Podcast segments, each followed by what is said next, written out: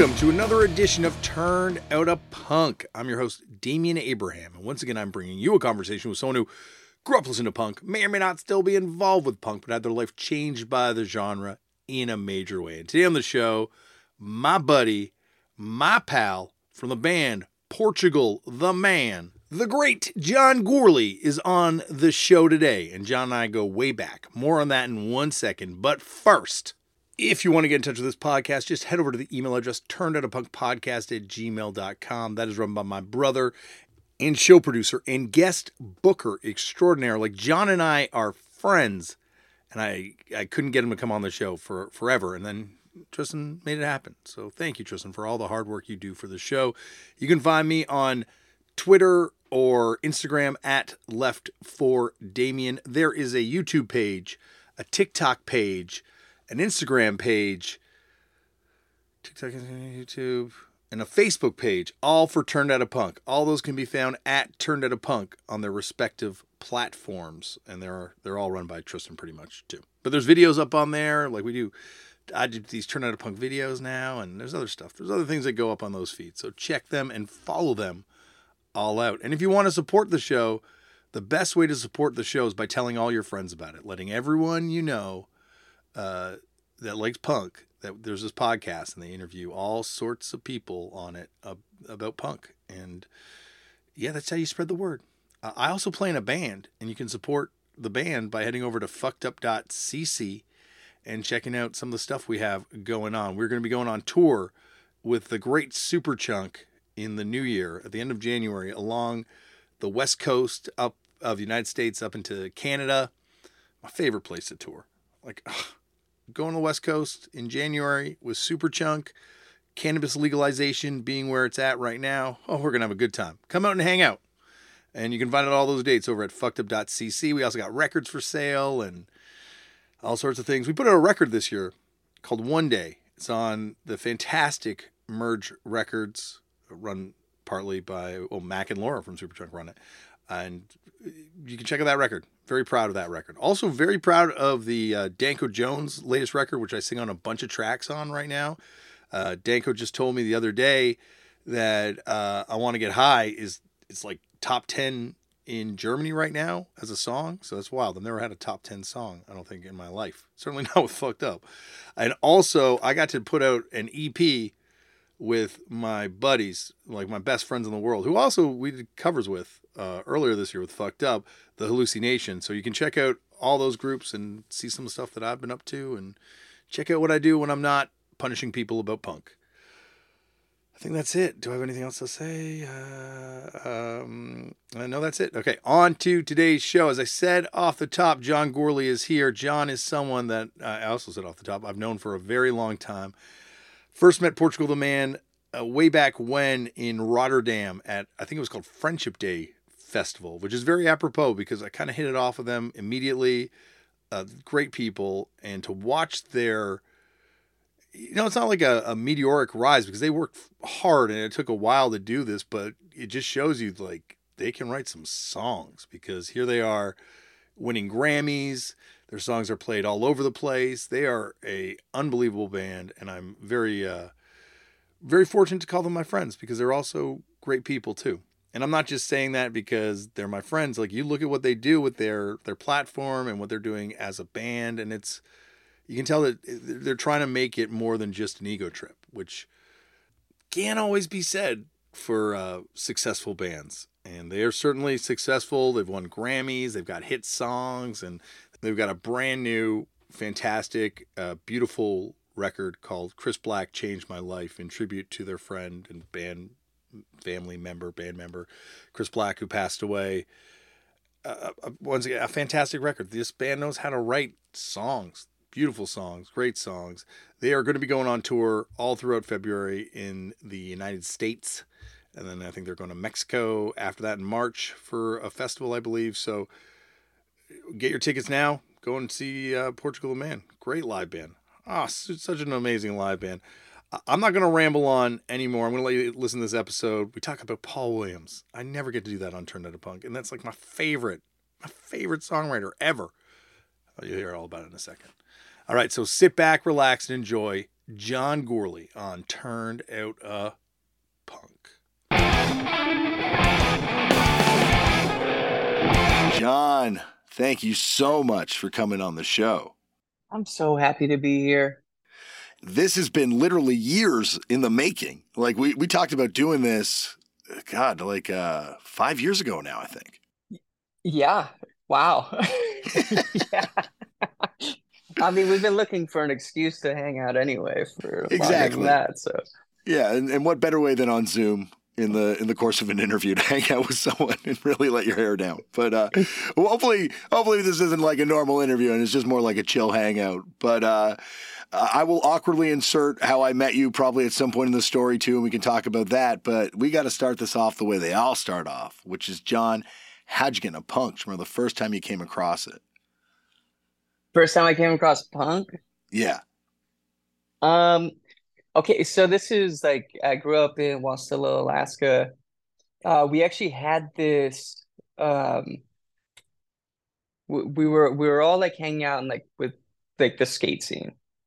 You know, that was that was kind of popping off at the time. So, um, just hanging out together, we would go to these like out in front of the ATV shop and be skateboarding there, you get kicked out you go skate in front of the bank, you get kicked out. And, you know, skate in the cars, the the the supermarket parking lot, you get kicked out. So these these kids, like we're like traveling around, we're getting kicked out of every place. Um, Wes Hubbard, our original keyboard player, and Zach Carruthers, our uh, bassist, they decide that we're going to go to City Hall, Sarah Palin at the time, and they're going to talk to Sarah about getting a skate park built.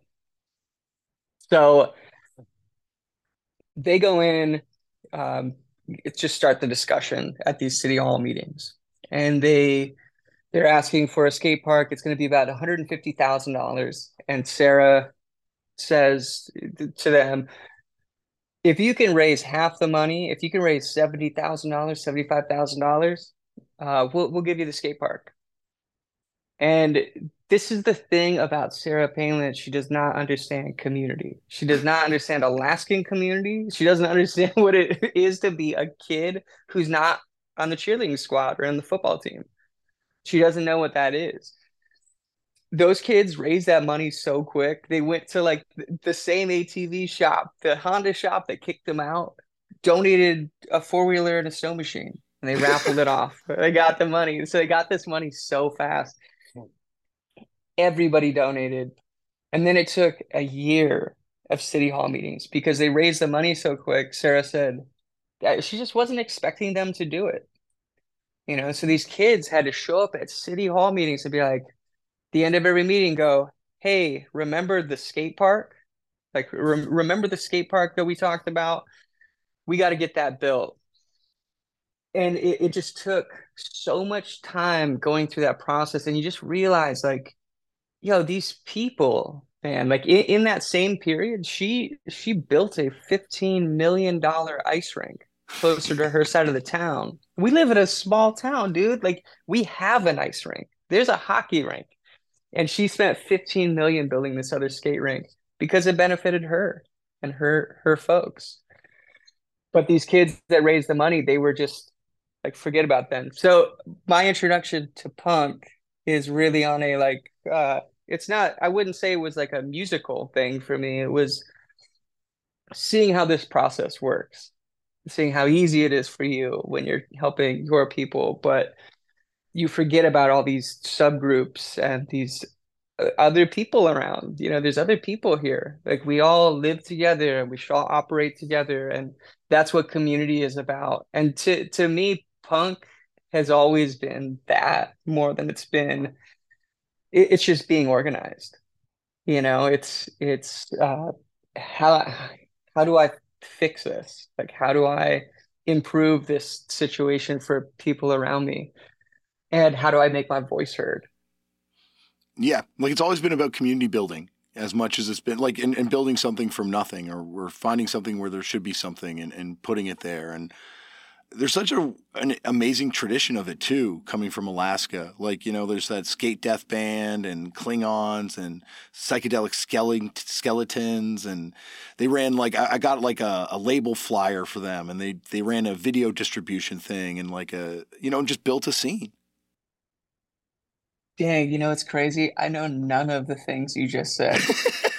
you know, it's funny. Fred Armisen did a show in Juneau uh, like two nights ago, and he hit me up. He's like, "Yo, what are some Alaskan punk bands?" And I'm like, "Oh, Skate Death. Like, mention Skate Death, mention Klingons, you know, and all this sort of stuff." And he goes out there and he mentions Skate Death. And after the show, the drummer was at the show and was like, "Oh my god, that's my band!" No way. Yeah, I think I talked to Zach a little bit about it too. He said he had heard of Skate Death, and there was kind of like a holdover a little bit because it is skateboarding and it's, and it's punk, right? So there is sort of that kind of tradition in a way in Alaska, certainly. Yeah, you know, Zach, Zach and Eric were like really tapped into the music scene there. Like played in all the bands. They did all that stuff. I do. I I come from a dog mushing family. Like we lived in the woods. like I I legit like grew up in a like we had a one bedroom cabin. Uh, we would take baths in the tin tub, like the trough. And uh yeah, we come to town and I mean, dude, like seeing Eric and Zach play, that was like the big like wheels turning moment where I like I'm going to school. Um, I had done two years homeschool, uh, seventh and eighth grade, went back to school in freshman year to try and go, try and like fit in with with people, as a like you know I'm this like woods kid, I remember going to school and like that first, I think it was when the within the first month, Zach and Eric's band played in the Commons area at lunchtime, and they were covering like Rage Against the Machine and Pantera and Slayer and, it, and Cannibal Corpse. Like it was so wild watching kids do this. That was like the oh my god, if kids can play this stuff, kids can write it. Mm. And I think within that same year, our uh, social studies teacher, um, Mr. Stearns, uh, we're, it's the one class I went to. Like I would leave school, I would just go back. I'd go to social studies and current events and talking to, I, I mean, just talking to Mr. Stearns about the world. That again, this is these are like formative moments for me. It's like, oh, learn about what's happening in Africa right now, or what, whatever it was this dude one day we're we're doing current events and this dude rolls in a TV and he presses play. He's like, "You guys got to see this." Presses play and it's Hanson, Bob, and he goes, "This kid, this drummer is younger than all of you." He's like, "That's what kids are capable of." And I just thought that was the coolest shit ever. There's like, you know, obviously a tragic history of exploitation with it too, but there's such an interesting history of kids rock bands and like like you're saying like the the act of seeing a kid do something, which is ultimately what punk is, right? Like you get to see you know like Kyle and Eric's band just doing it as kids and there's something that's like yo, I can just do this. Like there's no reason I can't just be a person in a band. Totally. No, it's it's it's a Silverchair, dude. Like I remember playing hockey and being like, yo, this kid is like two years older than me. you know? So wild. Where'd you kind of like what did you grow up with music wise? Like what were your parents into? Like were there records in the house? Yeah, yeah. So we had this, my dad moved up to Alaska in 70, 71. Uh, right out of high school. This is like summer of love, back to the land movement and um, his his parents were professors. My mom's parents were both professors as well. They ended up meeting in Alaska from the same town. Didn't know each other growing up, but uh, my dad had moved up to, uh, I guess, in his words and his parents, like his parents really pushed this idea of like, go go figure out where you come from, like go live off the land, like do do the thing. So he and his friends went up to Alaska for the, the plan was they were going to go up there and for three years live, go their separate ways, live in the mountains and Chase, and then come back after three years and meet in Talkeetna. And uh, my dad went out there and takes his Great Dane with him. The Great Dane dies first winter. Oh, just, just totally unprepared for Yeah. like what Alaskan winters are about to be.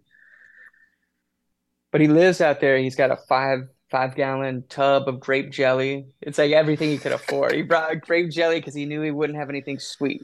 So he brings this with him. He, you know, he's got salt, tarp, and you know, the first year he builds like a little hunting cabin, which you like lay down and sleep in. And I don't know how he brought this stuff along with him, but he he ended up staying out there for those three years, came back to town, and his friend group was not there. They did not stay for the three years.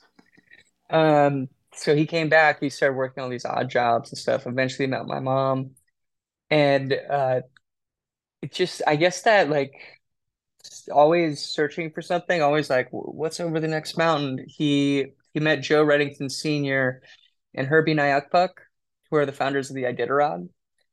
And he had built a shed for them for Joe, and he uh he traded it for a dog sled and a dog team.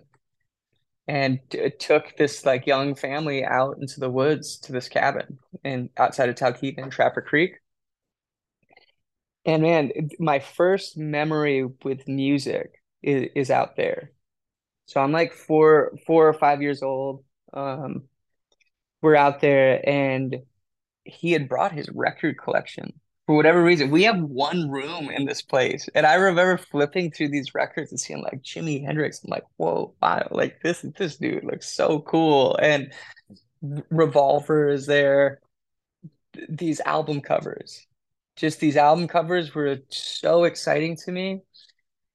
And we would, so we would, I would look through these album covers and we would listen to, it was mainly like AM radio and oldies radio. So it was like lots of like, like old blues and bluegrass, um, lots of like Roy Orbison.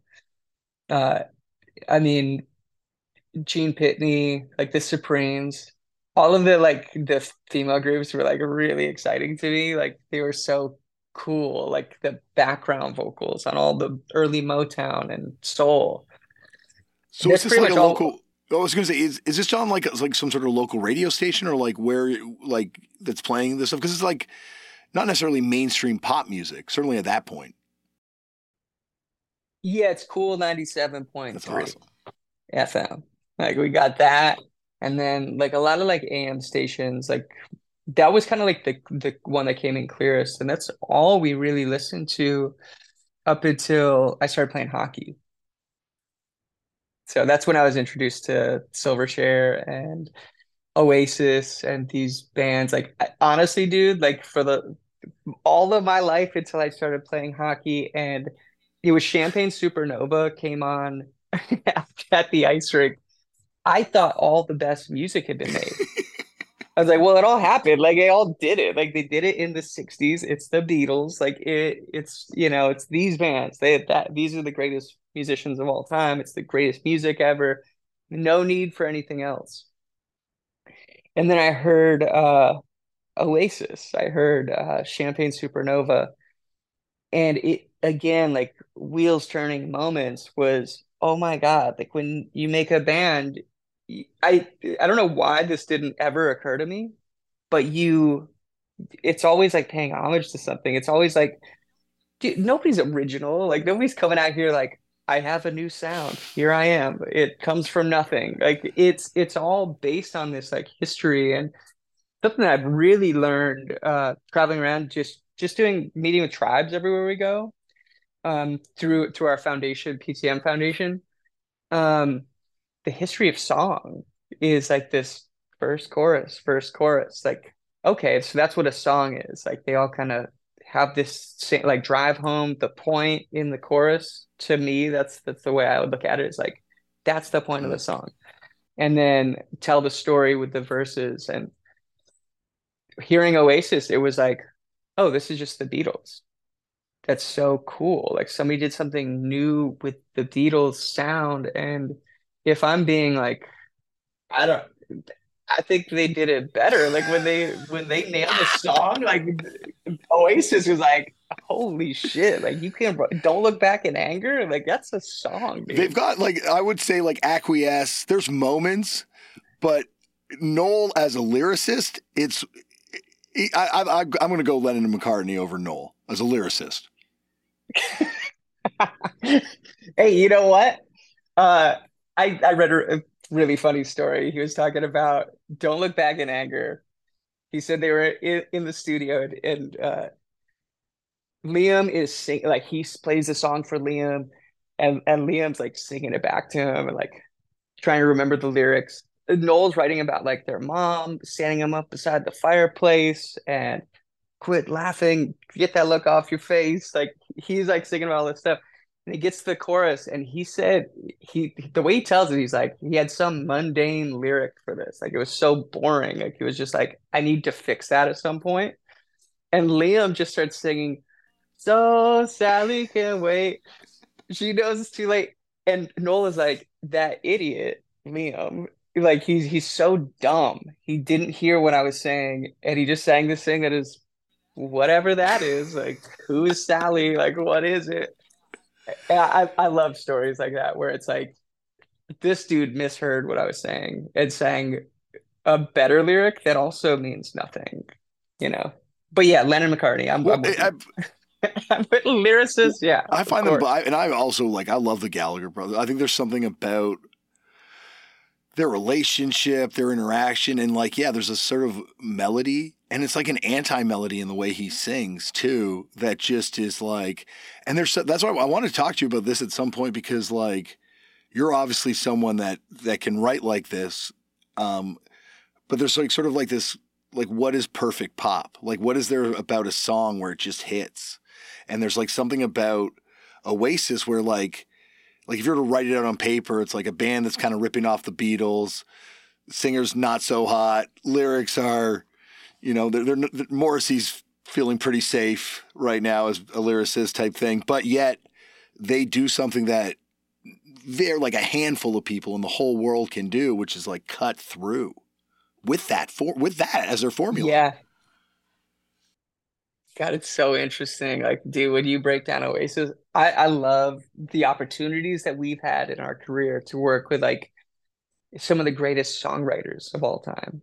I mean, I've been working with Paul Williams a ton, and I just I absolutely love Paul. Like this dude, like you you break down the the rules of songwriting, and there's like it's so funny because these rules exist because somebody intuitively did it and somebody wrote it down with oh that's probably why that works and uh, there's truth to it for sure um, but Oasis breaks all those yeah. fucking rules. Like it, it, it kind of like it fucks you up because you listen to Wonderwall and you're like, is that the same verse again? like I think they sang the same verse for the second verse, and then you listen to it and you're like, okay, well everything's the chorus. So like great songwriters would be like, you need one note. The chorus has one note that doesn't happen anywhere else in the song, and it's that special mm. note and they talk about it. Oasis doesn't do that. It's the same fucking thing. Like it just start to finish. Like there was something about that band. I, I think one of the smartest things that like any songwriters say is like too much sugar is too much. Like it, will it rots mm. your teeth.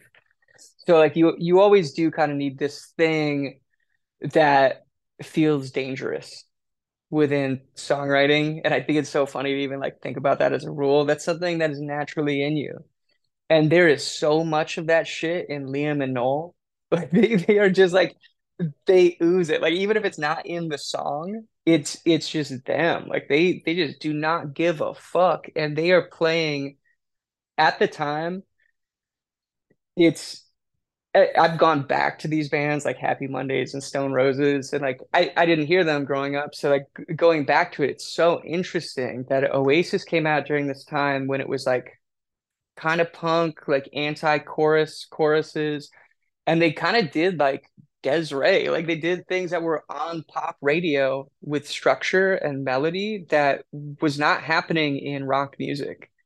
They do it in a way that is it's so unique to them and so wrong from a songwriting point of view. Like it, it's not the blues. Like it, the verses are for telling the story. Yeah, yeah. You know, they're they're not even really doing that, and I I find it so fascinating that it's just them as people. Like they have that charismatic, like explosive. Is he gonna shove the fucking award up his ass right now? Like that's crazy. Which, which I think is a lot of what's happening maybe in this era too, now musically, where not saying everyone's writing songs like Oasis could write songs, but like it feels like Ice Spice as as an artist has written some of the catchiest songs, like one of the biggest artists of the last few years. But you know, when you, you hear her on a song with Nicki Minaj, you're like, oh yeah, she can't rap like Nicki Minaj can rap. Like she's not necessarily going for these traditional skill sets that would have made someone a quote unquote good artist in their respective genres. Like, but she's got that thing, whatever that thing is, where the songs are catchy, but there's also just something about that personality that's just cut through. And it maybe it's not even a danger in this case, but there's something that's just captured the the zeitgeist's imagine, imagination. Yeah, dude, that's so funny. See, that's that that's punk to me. Like, Ice Spice is punk. that shit is just like, I don't know how you stop it. Like you can't stop it. That's the point. Uh, so that's one thing I've always felt about punk music is like it's it's not it's it's so wild to me when people are like, "Oh, that's not punk." Like it needs to have like distorted guitars or like what whatever it is. Like there's so many punk to me is just that mentality of like I don't give a fuck. Who the fuck is Radiohead? I don't care about Radiohead. What what song have they written? Like the way they talk about this stuff is like they're just being themselves and they are being honest. Like as it pertains to me, like I like I don't give a shit, you know. I'm doing this and I don't care. Nobody's gonna stop me. I mean, there's so much of that that I think is is so powerful and it's way more powerful than any like sound. It's interesting though, because like you bring up Radiohead or even when you brought the Happy Mondays, like even Oasis a little bit too. Like they all have these, you know, and, and once again, like not necessarily Ice Spice, but like, you know, more from the rock kind of world, it all does connect back to punk. Like Thom Yorke played in Headless Chickens before Radiohead. Like uh, there was like Happy Mondays were like going to like you know Manchester kind of punk shows or post punk shows before they formed the band, and you know Oasis is always repping the Sex Pistols. Like it does have this tie back to this sort of uh, I don't know, like this the same place in a weird way. Like you can connect all the dots. Yeah, definitely. I mean, that's yeah, you're just reminding me of this. Like, we just played a show recently. Sorry to make it about us for a second, dude. It's about you. If, uh, if it's about me, I failed at this fucking job. Let me make it about me for a second. No, I'm gonna make it about my daughter. There's there's something in those people that's like it's it's just bubbling up. Punk is just your first. I, to me, like I, I remember that the first thing I ever learned to play on guitar and sing was Minor Threat by Minor Threat.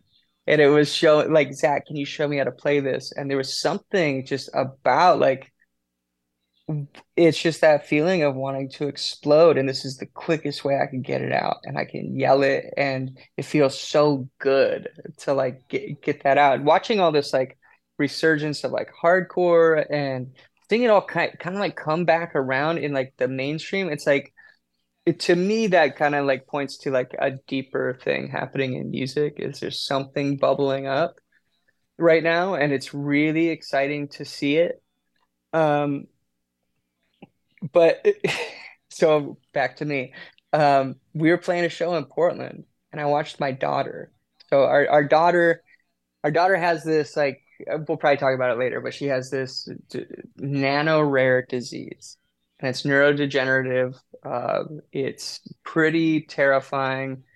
And I've just been trying to create situations for her where I'm like, she's got this, like, she's got that personality. She has this thing that, like, wants to come out. And uh, I saw her side stage, and she she's 12 years old. Um, we're playing a song that she sang on in the studio. And I, I waved to her and I was like, hey, you want to, like kind of gave her the nod, like, you want to come out? And she like jumps up and down and runs out on stage and she grabs Zoe's mic and she starts doing this thing that was so like it was such a like punk move. It was like hardcore. Like she she's out there, she's like grabs the mic and she goes, "Hey, uh," and she doesn't normally talk like this, but she goes, "Uh, you just remember your parents always love you, and if you have love in your hearts, uh."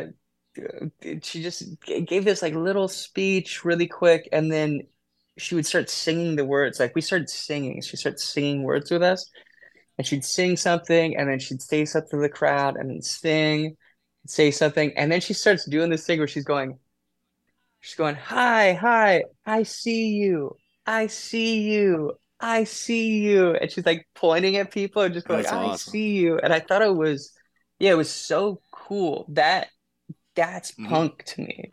Like that, that is that feeling of like you're saying the thing that I'm feeling. You you're expressing yourself in a way like so so I will say like like punk is not a leather jacket, but when you see somebody put on that leather jacket, you go, "Wow, you're doing the thing that is like it makes me want to do my thing. I want to put the, tie the cape on and go to school and have the crown or like whatever like the bunny ears, like whatever it is and just be yourself, man. Like being fun, being a kid forever is that's that's like some real shit to me. Being a kid who's just like expressing like what we all want to feel when we go to a show. Like you see me. That's pretty cool idea. Well, and, and that's what it is. Like it's it's the green light that says everything and everyone's form of expression is valid and can have space. And you don't need the talent. You don't need to workshop your skills. You don't need to you know woodshed on your instrument. You can just get up there and do it and let all that stuff kind of fall into place later on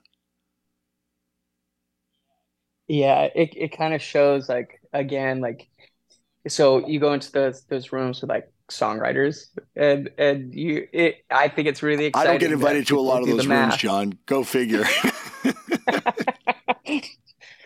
But you know what? You're you're like the exciting thing Okay. for everybody. And that and that's what I think is so funny in those rooms is like they all want to be you. Like they uh, like it's it's like I don't know, honest pop is different than uh than formulaic pop because those both those things exist. Mhm. Ice Spice, it, like this is like honest. Like this is who I am and expressing that. There are some really great pop songs, but it's it's so funny because they're all chasing that thing that you intuitively do, well i appreciate that and you do it without like Get me invited to some of these rooms, man. without, Get me in. notes. Get me in these rooms. Yo, you want to come? That would be fun as hell. Let's go make a mess, dude. Uh, yeah, we'll see if we ever get invited back. well, I didn't mean to cut you off on that point too. The, I kind of interjected there, and, and and see that's this is what I fucked up on. I inserted myself into your story now already. No, I like it. Very, very Norm Macdonald of you. We're both Canadian. It- I love his it's, it's a Canadian. Me, Nardwuar, Norm Macdonald. We're all cut from the same autistic cloth. Totally. totally.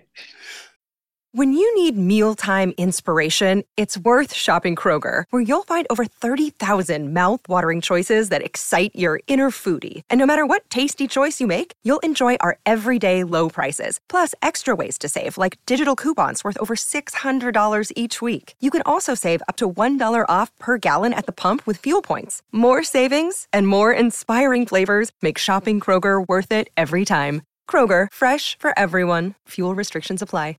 But I, I like, you know, you brought up Paul Williams earlier, and he is, I've told you this before, he's my favorite songwriter ever, ever.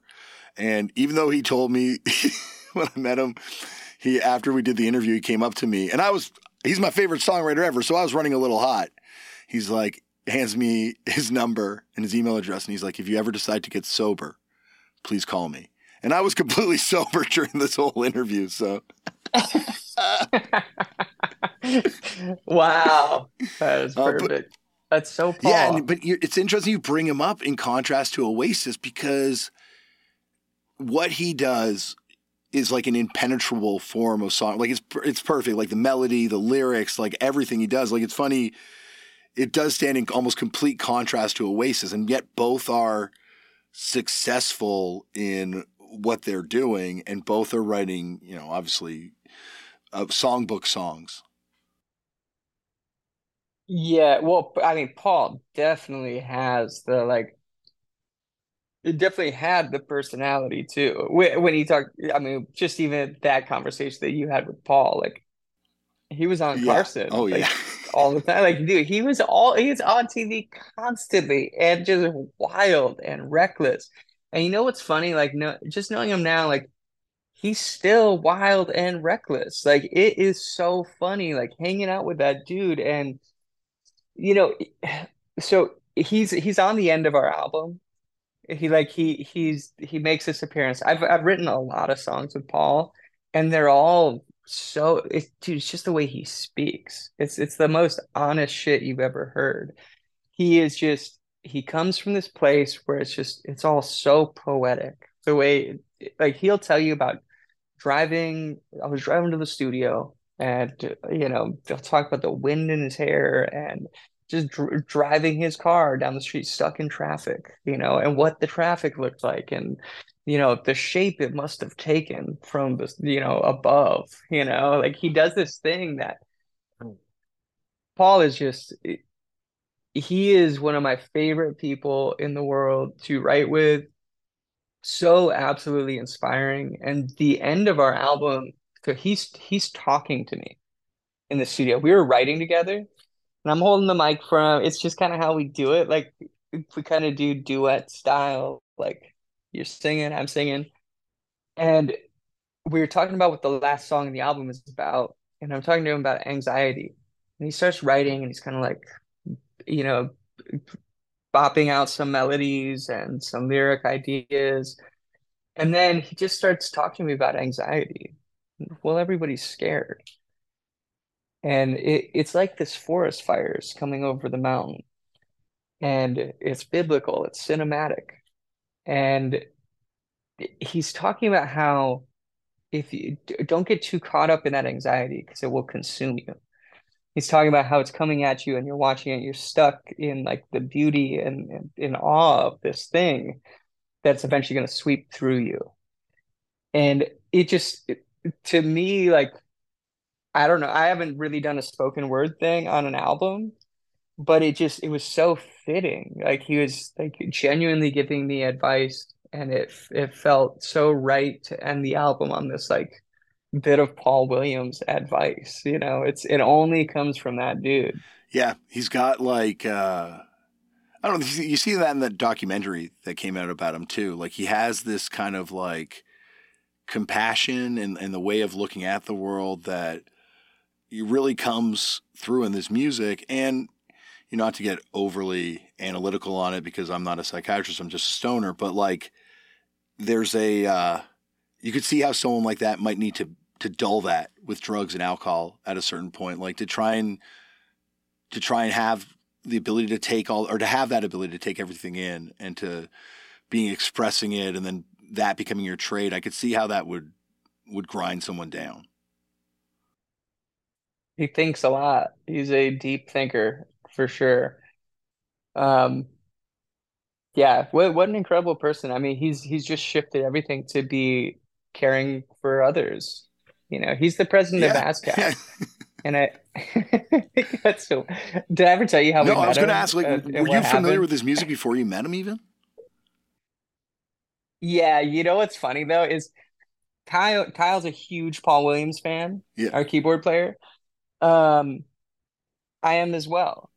I we've never talked about it. So during making our third album, Censored Colors, we were staying in this basement. We're all sleeping in the basement together. There's one bunk bed, but we all slept under the bunk bed on the on the ground together. And every night we would watch Phantom of the Paradise. Best you know, movie we- ever. like every oh my single god night. my favorite movie It, oh, it, it- Jesus! Like, I mean, it's it's so incredible, and we would watch that, and then we'd listen to Paul. And what's funny is we we didn't really talk about this. Kyle wasn't in the band at the time. I wrote this whole album uh, in two weeks. Like it was, I think it was two weeks recording, and it was done. Uh, sent it out. So years later, this is six years ago, I guess, seven years ago. Um, we're playing this Music Cares event, and we're we're doing like Fleetwood Mac covers for Fleetwood Mac. Uh, we did a Lindsey Buckingham song, and he apparently did not like our version. our how, version. how, did he express? He, he left. left. Oh my god! Which fuck you, man. Whatever. Like, and we're just a yeah. band, man. Like, do, doing our thing. Uh, so we were walking back. So, so we're just at this event, and we're walking back backstage, and Kyle goes, oh my god guys i got a picture with paul williams apparently as we were walking by paul williams was like walk, walking by as well and kyle grabbed him and got a picture with him so we post the photo um, and paul dms us immediately and he's like so nice to meet you guys. Um, would you want to write together? I'm like hell yes this is paul williams. We fly him up to portland. Dude he came to us. That's awesome. Flies up to portland to record spends three days and it just the most fun like most magical three days songwriting. Wrote a song a day. And uh the last night we're eating we're eating dinner together. And he goes let's be honest guys the only reason you wanted to write with me is because i'm the president of ascap and all of us were like you're what you're the president of ascap and Paul was just like, "You guys are such idiots," you know. And it was just like kind of the perfect meeting for all of us to be like, "Yeah, we are idiots. Like we're just fans of Paul Williams." Like I had no idea he was president. He's like, "My name's on the checks, dude. Like my name is on the plaque." You know, he just did had no idea. But funnily enough, like even after that, Kyle goes, "You know, I've been on this Paul Williams kick, and I'm learning some of the old songs." your song created it sounds so like such a paul williams song. And i was like that's funny because that's all we were listening to when we recorded that album. We're just listening to paul williams. Kyle had no idea i even listened to paul williams. That's you know? one, so funny having him see oh, that that's awesome well because like i find like he's like one of those artists and and certainly phantom of the paradise is one of those movies that's like a secret code. When you find out that someone's into Paul Williams or Phantom of the Paradise, and I mean like really into it, you know it's going to be a fun hang because it's like, okay, we've got the bases covered on the best shit already.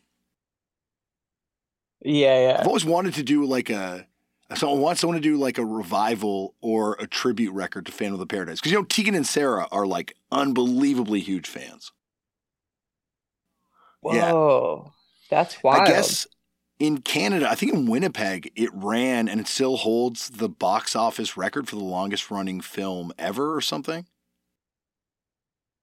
Yeah, you know, I just saw that on Reddit. It's cool that you're day. in a position now where you get to work with your heroes, and and I think that's like, that's I don't know. That's my maybe because I haven't found any sort of commercial success with this music thing, but to me, that's like what this has always been about: is realizing that your heroes are actually your peers. It totally, it totally. Uh, man, I'm trying to think. Yeah, Paul, Paul's just one of those dudes. He's just one of those people. I shouldn't even say dudes. Like he's just like one of those people who is he's he's so fun and so like um immediately disarming. Like you're you're like this is like I feel like I've known you forever. You know, like he's he's one of those guys that I love when you meet heroes that are like, oh, you you could be like my dad's buddy. I think that's that's probably why he thought I was all fucked up on drugs when I met him because I was just like, well, I've listened to your music for so long. You've painted such vivid pictures for me and watched all these interviews with you. So we're just buddies. So it's okay that I'm going to be real high energy on you right now. Yeah, dude. That I mean, that's the nature of like the internet age that I think is so fun and it's just so cool. Like you see people doing like podcasts or TV shows, like the the podcast and like YouTube space, I think is the most. Uh, I I guess that's where you feel the most connected to people. Like you hear them talk every single day, and you're like, yeah, we're friends. Like I've I've known you. This was forever. pre-podcast. This is when I used to have my TV show on uh, Much Music up here. I used to have a, a, a music video show that played alternative music videos, and I found out Paul Williams was coming. I'm like, we got to have him on the show. like, Get, get him rid on of the, the Animal. Collective set. We're putting on a Paul Williams video. uh, going back, Oh, going back it. before you were like rubbing shoulders with the uh, greatest American songwriters. How did Anatomy of a Ghost come together? Were you still in Alaska? Uh, yeah, I was actually. So like, Anatomy of a Ghost is like this mashup, uh, which I think is probably pretty clear when you listen to to the music. There, there were these bands. There was a band called Nice Guy Eddie, um, from Alaska, who moved to Portland. And when they moved, this is again, this is like, we're like 18 years old. They they moved as soon as they could. They're gonna pursue pursue music. So Zach, our bass bassist, lives down in, in Oregon. Uh, that band moved to Oregon. I had started making these bedroom demos, and uh, I, w- I was just making music. I, I honestly, I just wanted to like write songs. I, I didn't want to sing for a band. I didn't want to do any of this stuff, but I, I couldn't find anybody to do it with. So I'm like recording things like drum machines, um, guitars, and I'm singing on all of it. And I sent this stuff out to labels and this band. Um, just like these are friends of mine. So I was like, oh, this is what I'm working on. Uh, funnily enough, I got I got a call from one of these labels. So uh, Lobster Records was one that wrote me Oh, did Lobster like, Records? What did they put it like? Uh, Wild Herd or like they were like they were like a label that did some stuff with like strung out affiliated type bands or lagwagon affiliated type bands, right? Yeah, totally, yeah. totally. Yeah, they had a band called Mock Orange. Yes. I believe was Mock Orange. Um, and, and wasn't like um, like Nerf Herder at some point, or like maybe I'm confusing with another band. maybe so. That's, I mean that that Okay. sounds right. But Steve Lobster Steve Records Lobster. wrote me handwritten letter was like, "Nice work, uh, you know, like where you're going, to keep at it." I'm like, "Okay, cool." Uh, I actually got a call from a hip hop label because my number was on the CDs that, that got sent out. I got a call from this hip hop label and I talked to him like three times. Uh, this dude was, he was really like just stoked. He's like, he's like, yo, I got this hip hop label. It's called Castlevania with a K. I, I've never found anything about it. And he's like, I want to put out your records. And we talk a few times and he goes, but like the last time we talked, he was like, he was like, uh, so when am I going to talk to the girl that sings for the band? and, and, like I'm like an Alaskan kid, and I'm just like, oh my god, I'm never singing again. I can't, can't, I like, I, I'll never talk to this person again. Like I just never called him back. I was like, oh yeah, no, I'll have her call you, and I was like, oh man, what? Like, like I'm I'm not coming across right, you know. It's something that I've like really come to embrace, you know. I want you to know that uh, I heard you on another interview mention Castlevania Records, and I was like, shit, what is that? And I think I may have found it on Discogs. Uh, that there was a Castlevania Entertainment that did one record by Eternal, which also featured Castlevania, and it's straight STR8 from the dungeon. Wow. I don't know if it's the same one. Can you send me a send link you a to link to this because I was like, and when I heard that, I'm like, what, the, what the hell was this label? Dude, I haven't found I haven't found anything. Like I'm I'm looking for it, you know. Um, yeah, so funny, but like I decided I would never make music. I was like, I can't. Like I need to find a singer. Like I'm looking for somebody to do it because, again, dude, like I'm just like small town Alaska kid, and like I I love Roy Orbison. I love Gene Pitney. Like the reason I always fell in love with like falsetto and all this stuff is because I I like the Supremes, you know. I love Tina Turner. Like I love Roy this stuff. Orbison. And yeah, Roy Orbison. I want to hit those like Yeah. high notes. Um, it was always so fun seeing my dad sing the falsetto. on, on car rides. He would sing falsetto on, you know, all these songs. Super fun. But these CDs had gone out, and I think it was like a year before Anatomy of a Ghost hit me up. So these guys, I had actually like that was the name on my demo was Anatomy of a Ghost. Like it was just like that was the name of the thing. Uh, it wasn't really it wasn't screaming or anything. It it ended up uh, with my friends. So my my friends get this CD and they call me.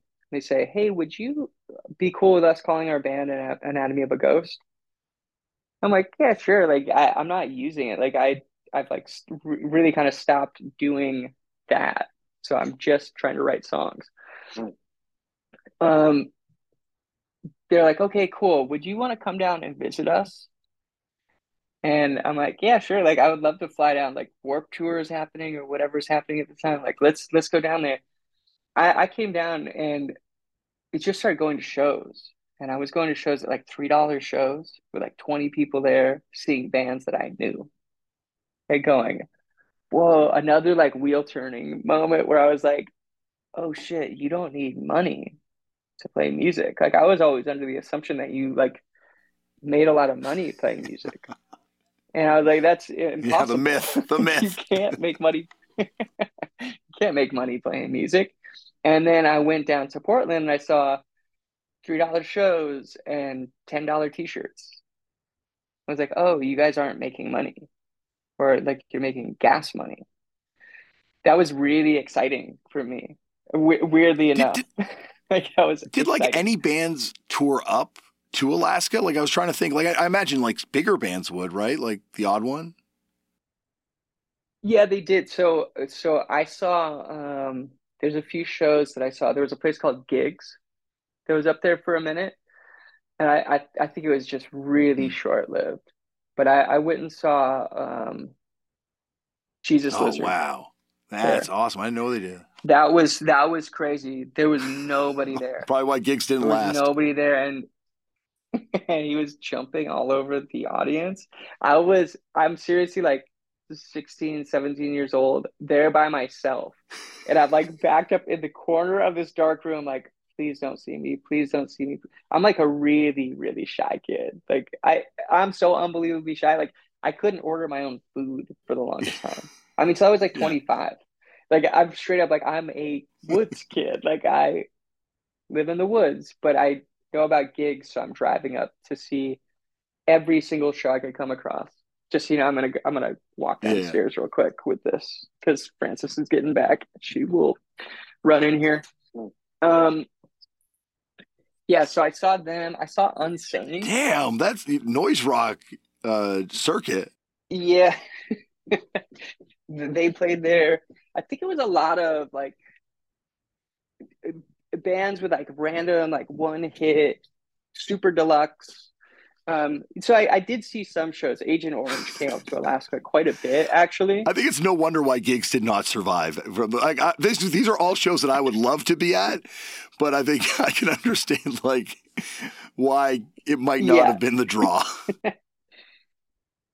no, seriously, I, I could only imagine like how much they were paying to bring people up, and then it, nobody shows up.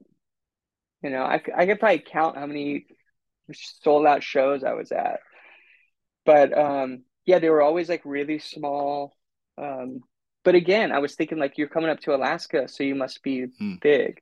It was that experience in Portland that really like kind of set me on this like, okay, you don't need any of that stuff.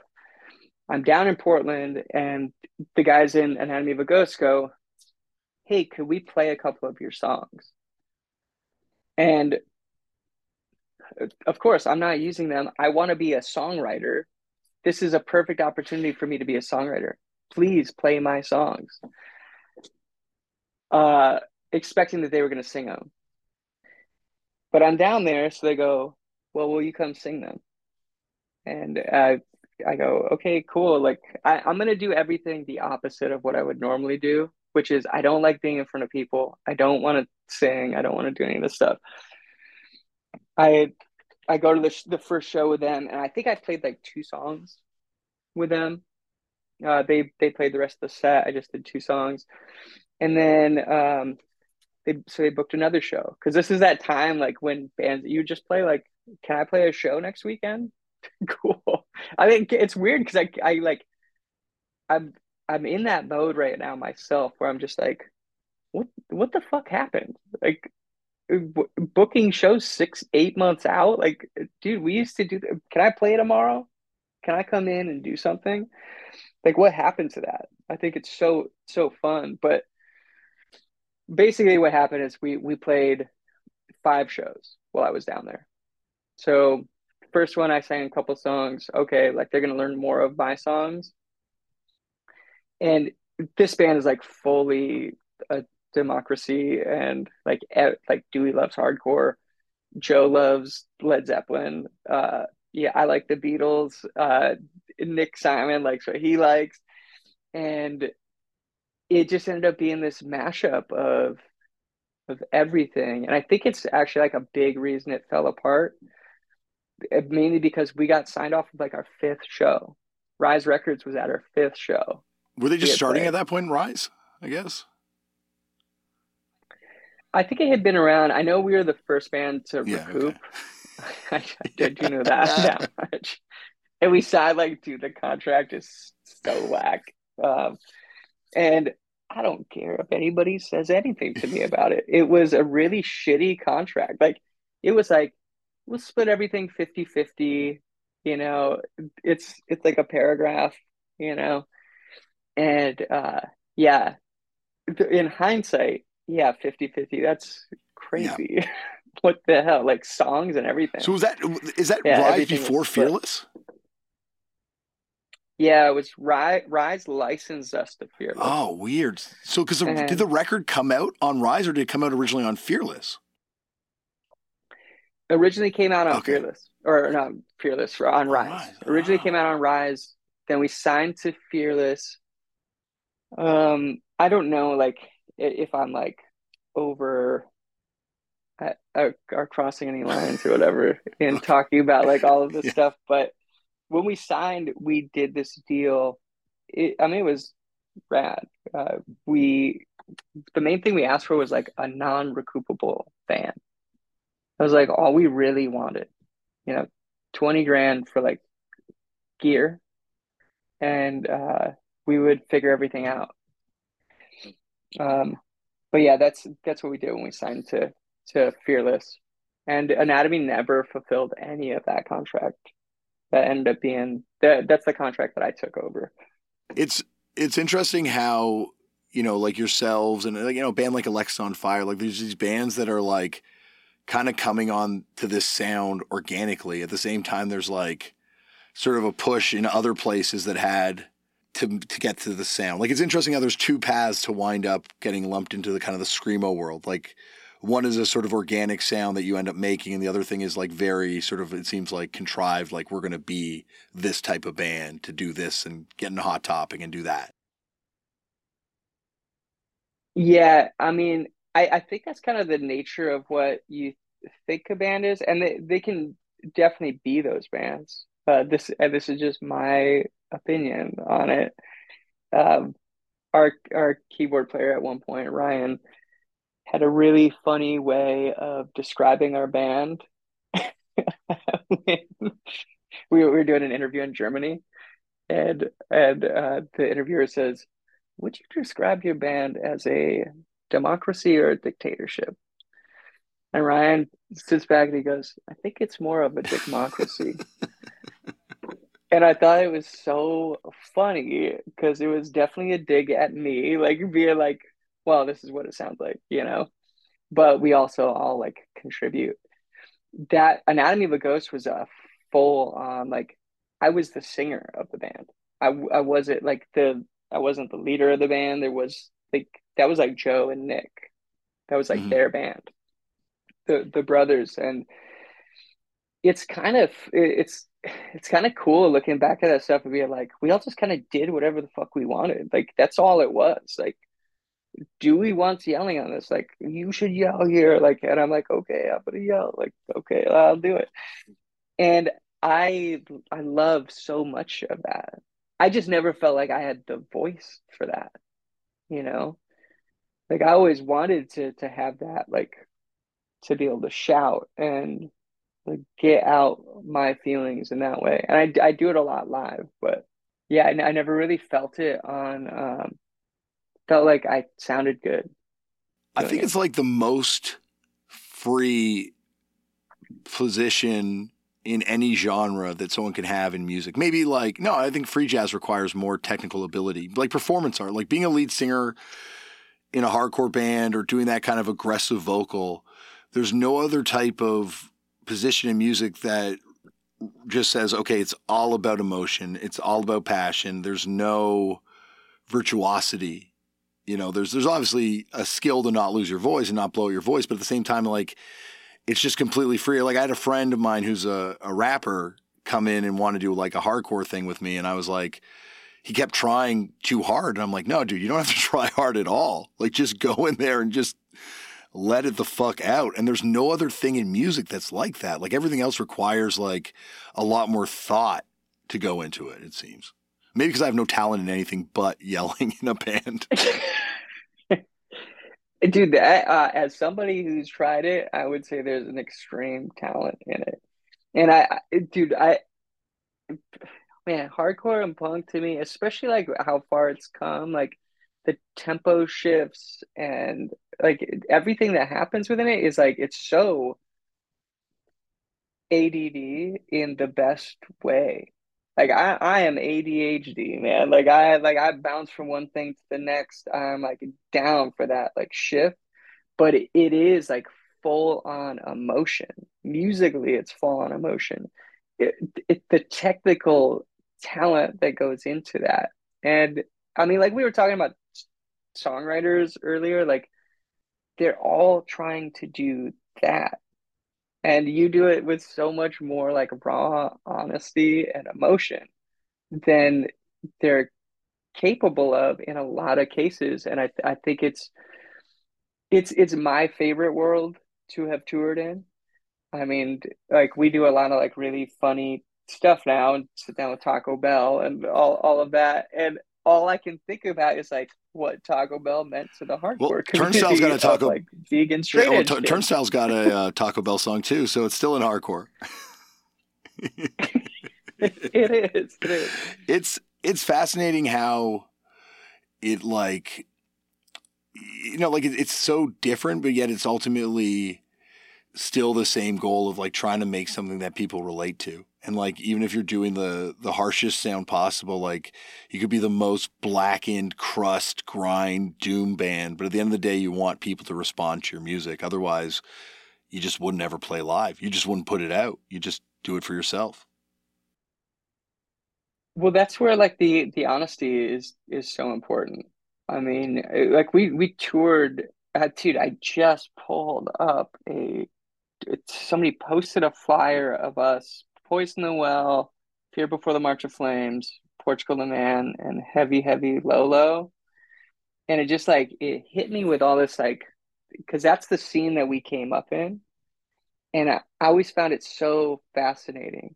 Like I this has always been music to me. So this is songwriting like like whatever it is, like pop songwriting and just the power of honesty in music the power of like being who you are that's that's why like that never clicked for me because like I I grew up on the Beatles and Motown. Like I like I like writing lyrics and I like the way the melodies connect and I'm completely in awe of like the hardcore bands that we toured with and the punk scene and just how you are just saying exactly what you think and not sitting down to like well how does that word connect to this word you know, like I grew up on Weird Al, man. Like I love how he plays with lyrics. Like I I, I love that, and it, it's it's something that I feel like I I can do in a way, but like I watch this thing that I absolutely cannot do, and I'm just like,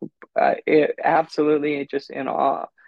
It's it's so powerful. It means so much to me. Like I see you. I see like Francis, I see you. Like doing that shit is like I just I love that feeling of being there and being a part of it.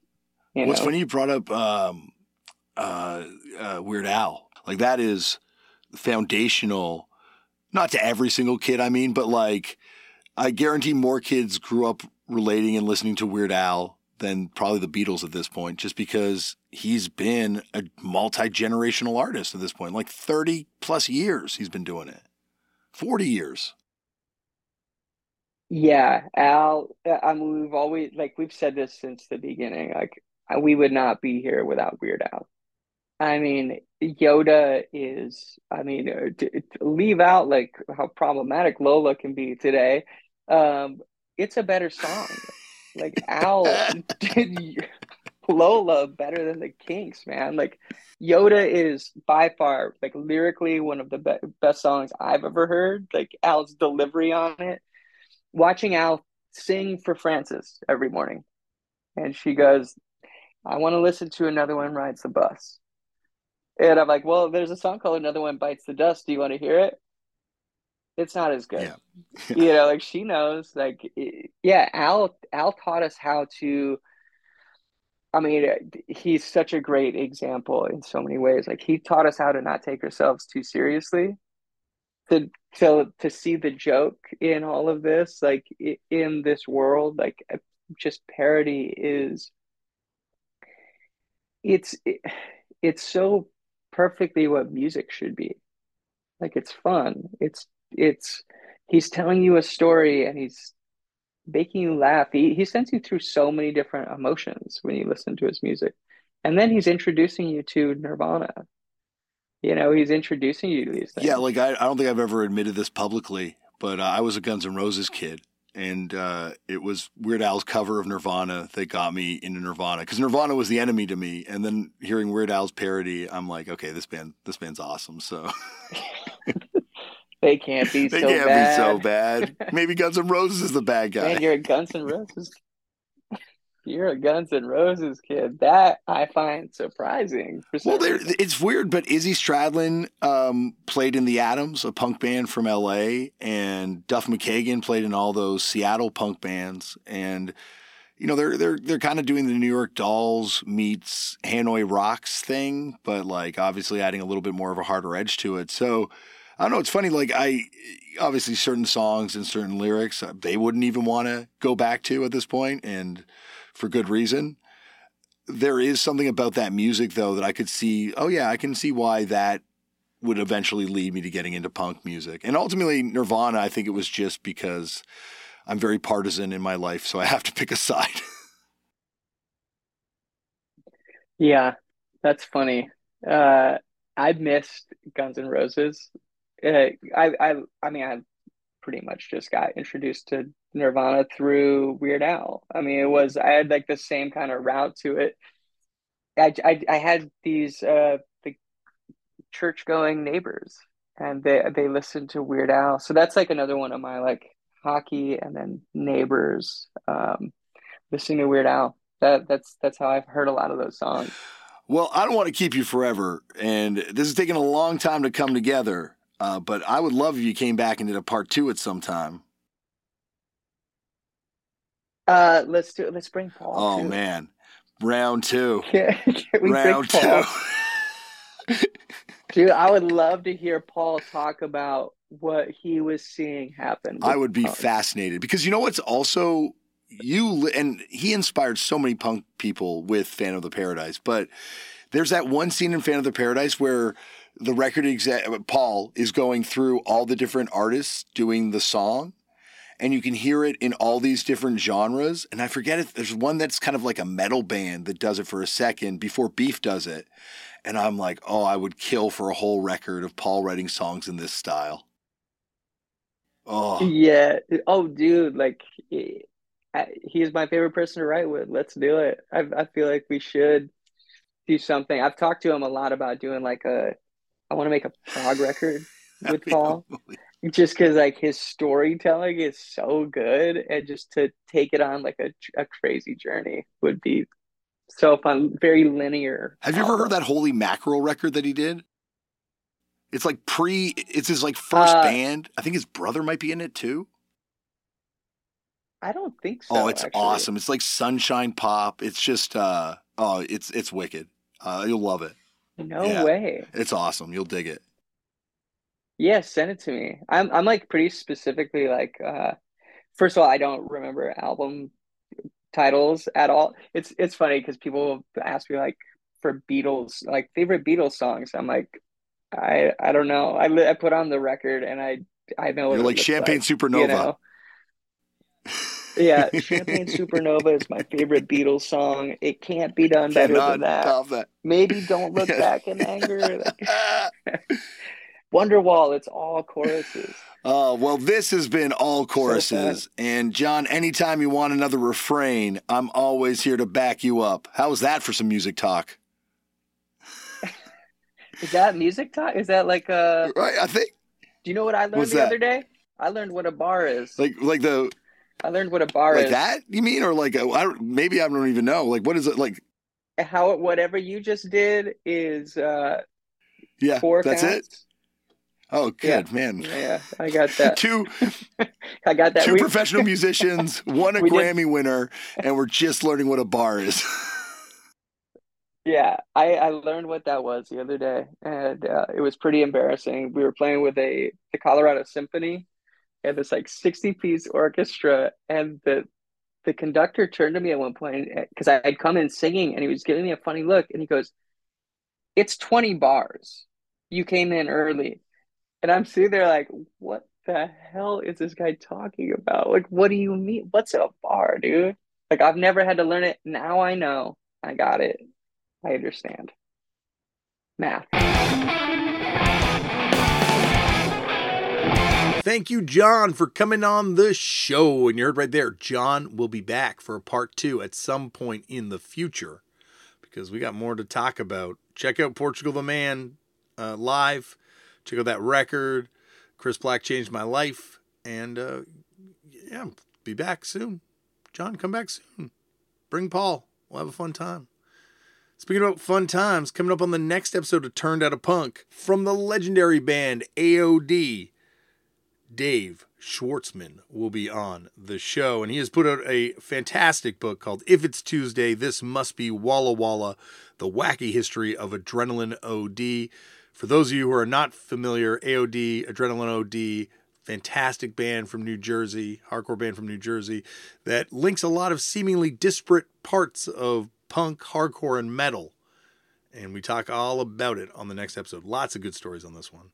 And that is it for today. Remember, as always, Black Lives Matter. The lives and issues of Indigenous peoples all over the world matter. We need to protect trans kids and help trans people protect themselves and their rights and stop hate and violence towards people of different faiths and different races. And because we're not talking about politics, this is just basic human rights. People deserve to be able to live free from hate, violence, and discrimination and then we can worry about politics. So if there's organizations that are affecting positive change in your community, uh, get involved. I'm sure they could use your uh, your support, your your time, um, money if you have some to spare, uh, and it'll help you feel better because it just does. Speaking of things that help you feel better, get involved in your local punk scene. Start a band, put on a show, put a you know, put up flyers. I don't know just get involved. Start a podcast even. There there's lots of ways you can get involved. Podcasts not as much, but there's lots of other ways you can get involved. Sign your organ donor cards because by the, by the time they come looking for those organs, you don't need them anymore.